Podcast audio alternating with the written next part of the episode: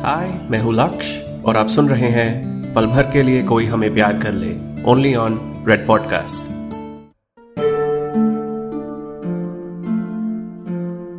पल भर के लिए कोई हमें प्यार कर ले। एपिसोड 14 तुमने कभी रेत के केले बनाए हैं? कॉलेज में, वो मैंडी वाले प्ले के बाद मैं काफ़ी लिखने लगा था। मैंडी ने जो नई नोटबुक दी थी, उसमें। शायद हफ़्ते दो हफ़्ते में एक नई कहानी निकलती थी मेरे पेन से। और मतलब मैं तुम्हें कोई इम्प्रेस करने की कोशिश नहीं कर रहा हूँ, लेकिन मैं काफ़ी स्टड टाइप बन गया था। हमारी वो ड्रामा सोसाइटी में सब एक्टर लोग चाहते थे कि मैं उनके लिए कोई नया प्ले लिखूं। लोग मुझे जानने लगे थे। मेरा एक निकनेम भी बन गया था। Kalamkar.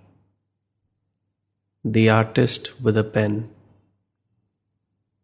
Mandy ने ही दिया था। और मैंडी के लिए वो, जब वो प्ले लिखा था तब एक ही सपना था। मैंडी जब वो पूरा नहीं हुआ तो एक नया सपना मिल गया। अपनी कहानियों और अपने कलम को पूरे कॉलेज में मशहूर करना।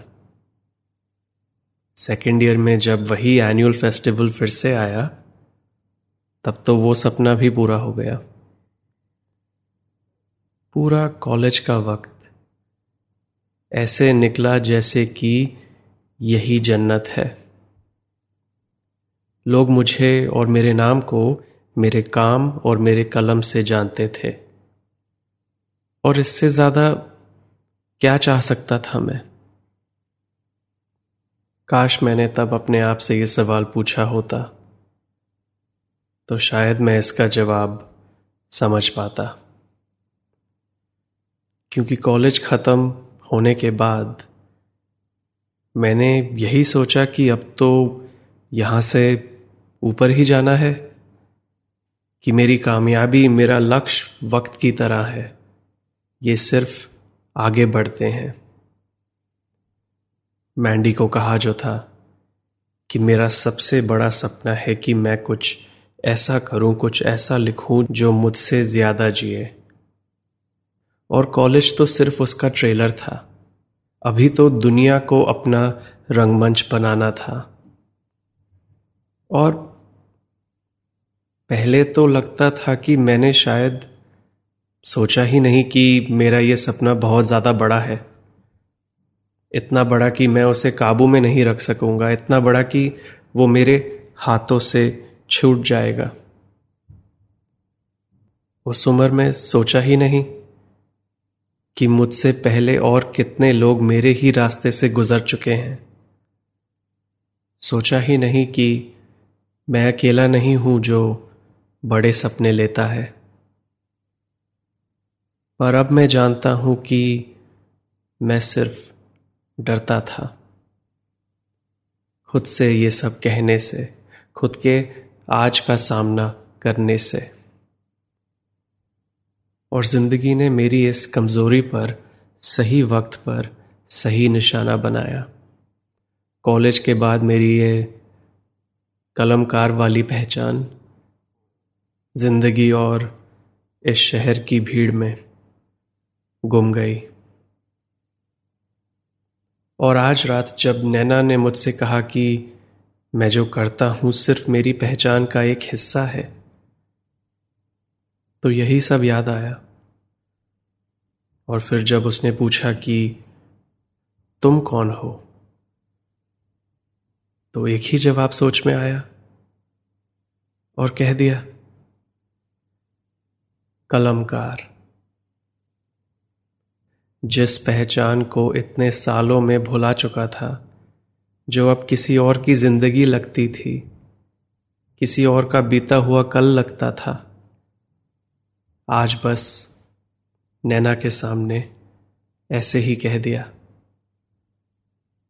सोचा भी नहीं कि उसे तो इसका मतलब भी नहीं पता। उसने पूछा, और कौन है ये कलमकार? एक पुराना सपना, जो आज तुमने याद दिला दिया। कॉलेज में मेरा पेन नेम था, कलमकार। जब मैंने नैना को ये कहा तो उसने पूछा, क्या हुआ उस सपने को? मैंने कहा कि, फ़िलहाल तो मैंने उसके साथ समझौता कर लिया है। कलम अभी भी चलता है, लेकिन दूसरों को सपने दिखाने के लिए। क्योंकि ज़िंदगी ने सिखाया है कि सपने बेचने में सपने देखने से ज़्यादा फ़ायदा है। नैना ने मेरी आँखों में देखा और पूछा, ऐसा समझौता करके तुम खुश हो? तुम्हें पता है, इतने सालों में मैंने अपने आप से ये सवाल नहीं पूछा था। और नैना इतने छोटे और भारी सवाल पूछती जा रही थी मुझसे। ऐसा लग रहा था कि वो एक एक करके मेरे इतने सालों से बनाए हुए कवच को तोड़ रही है। क्योंकि खुशी ही तो मेरे दर्द का कारण थी। वो खुशी जो मुझे कॉलेज में मिली थी। अपना नाम बनाकर, अपनी एक अनोखी सी पहचान बनाकर। वो खुशी जो तब लगता था कि कभी खत्म ही नहीं होगी। वो खुशी जो असल में सिर्फ़ एक भूख बन रही थी। वो खुशी जिसके पीछे मैं अपने सपनों की डोर बांधे निकल पड़ा था। रेत को जब हाथ में लो तो कम होती रहती है। और वो रेत जब हाथ से गिरती है तो कोई आवाज़ नहीं करती। जब सारी रेत गिर जाती है तो वो रेत ही रहती है। कुछ बदला नहीं होता उसमें। वो बस कुछ देर के लिए तुम्हारे हाथ में रहकर गुजरी थी। तुमने रेत को नहीं बदला, और उसने भी तुम्हें बदलने की कोशिश नहीं करी। रेत से कांच बनता है, लेकिन वो रेत से बहुत अलग होता है, बहुत खूबसूरत होता है। ऐसा लगता ही नहीं कि कभी वो रेत होता था। लेकिन एक बार बन जाए तो उसे वापस रेत नहीं बना सकते।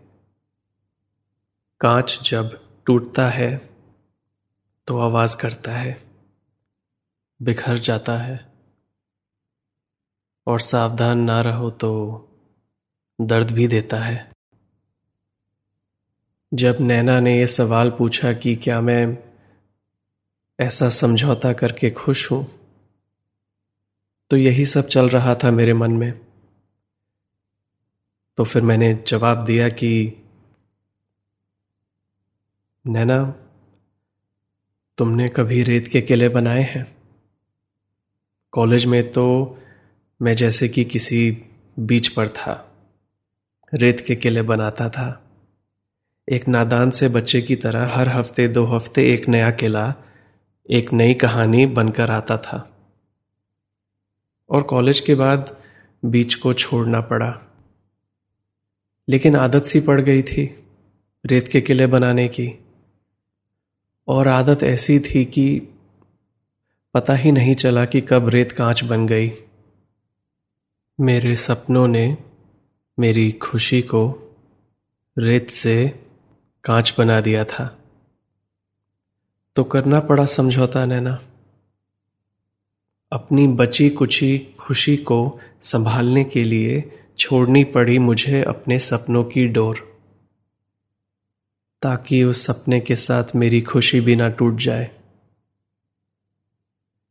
नैना चुपचाप सब सुनती गई, और मैं बोलते हुए सोच भी नहीं रहा था कि उसे ये सब सुनकर कैसा लगेगा। मैंने अपनी बात कहकर अपनी बियर का एक बड़ा सा सिप लिया और बारिश की ओर देखने लगा। ये जानते हुए कि नैना अभी भी मेरी तरफ़ देख रही है। कुछ पलों के बाद नैना ने कहा, तुम्हें अपनी पहली कहानी याद है? क्या मतलब? मैंने पूछा। नैना ने कहा कि, जब पहली बार तुमने अपनी सोच को शब्दों में डाला था, वो पहली चीज़ जो सिर्फ़ तुमने सोची थी जिसे सिर्फ़ तुम सोच सकते थे, जो सिर्फ़ तुम्हारे ही कलम से निकल सकती थी। याद है वो बात तुम्हें? और तभी बादल गरजे। और एक पल के लिए ऐसा लगा कि जैसे कि आसमान नैना पर एक स्पॉटलाइट डाल रहा था। शायद वो भी उसे ठीक से देखना चाहता था। कि ऐसा क्या है उसमें, जो मैं उसे देखता ही जा रहा था। उसी वक्त बारिश की कुछ बूंदें नैना के चेहरे पर आ गिरी। और मैं बस खो गया फिर से।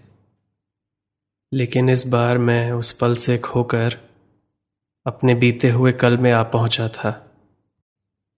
उसी होली वाले दिन स्कूल में, ग्राउंड में बैठे। जब वो बादल गरजे थे और मैंने अपनी उस पुरानी नोटबुक में वो चंद लाइनें लिखी थी। वही लाइनें जिन्हें मैं इतने सालों से याद करने की कोशिश कर रहा था। नैना ने मेरी तरफ़ देखा और अपनी पलकें झपकाई।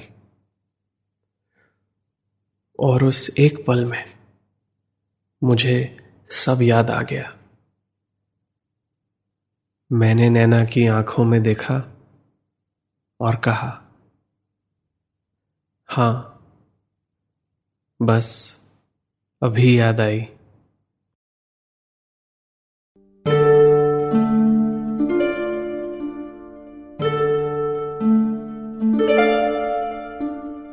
मेरा नाम है लक्ष दत्ता और आप सुन रहे हैं रेड एफएम का पॉडकास्ट, पल भर के लिए कोई हमें प्यार कर ले। मेरी ये कहानी आपको अभी तक कैसी लगी है, मुझे बताइए। इंस्टाग्राम फेसबुक ट्विटर कहीं पर भी मुझे ढूंढ लीजिए और बताइए। और आप इस शो को जहाँ भी सुन रहे हैं रेड एफएम की ऐप में या किसी पॉडकास्ट ऐप में फॉलो या सब्सक्राइब कीजिए नए एपिसोड्स की नोटिफिकेशन के लिए। मैं मिलता हूँ आपसे अगले एपिसोड में, आगे की कहानी सुनाने के लिए। यह है पल भर के लिए कोई हमें प्यार कर ले।